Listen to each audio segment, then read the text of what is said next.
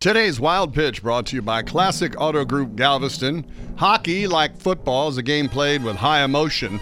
But this youth hockey coach went a little too far with his F bomb filled pregame pep talk when he described in graphic terms what he wanted his players to do to not only the other team, but their moms and their families. I want to see you sticking your hands up these guys' and working them like a puppet. I want you mother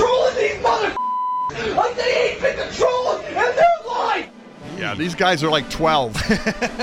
People outside the locker room said they could hear him, and he replied, I don't care. Well, he doesn't have to care anymore. He's fired.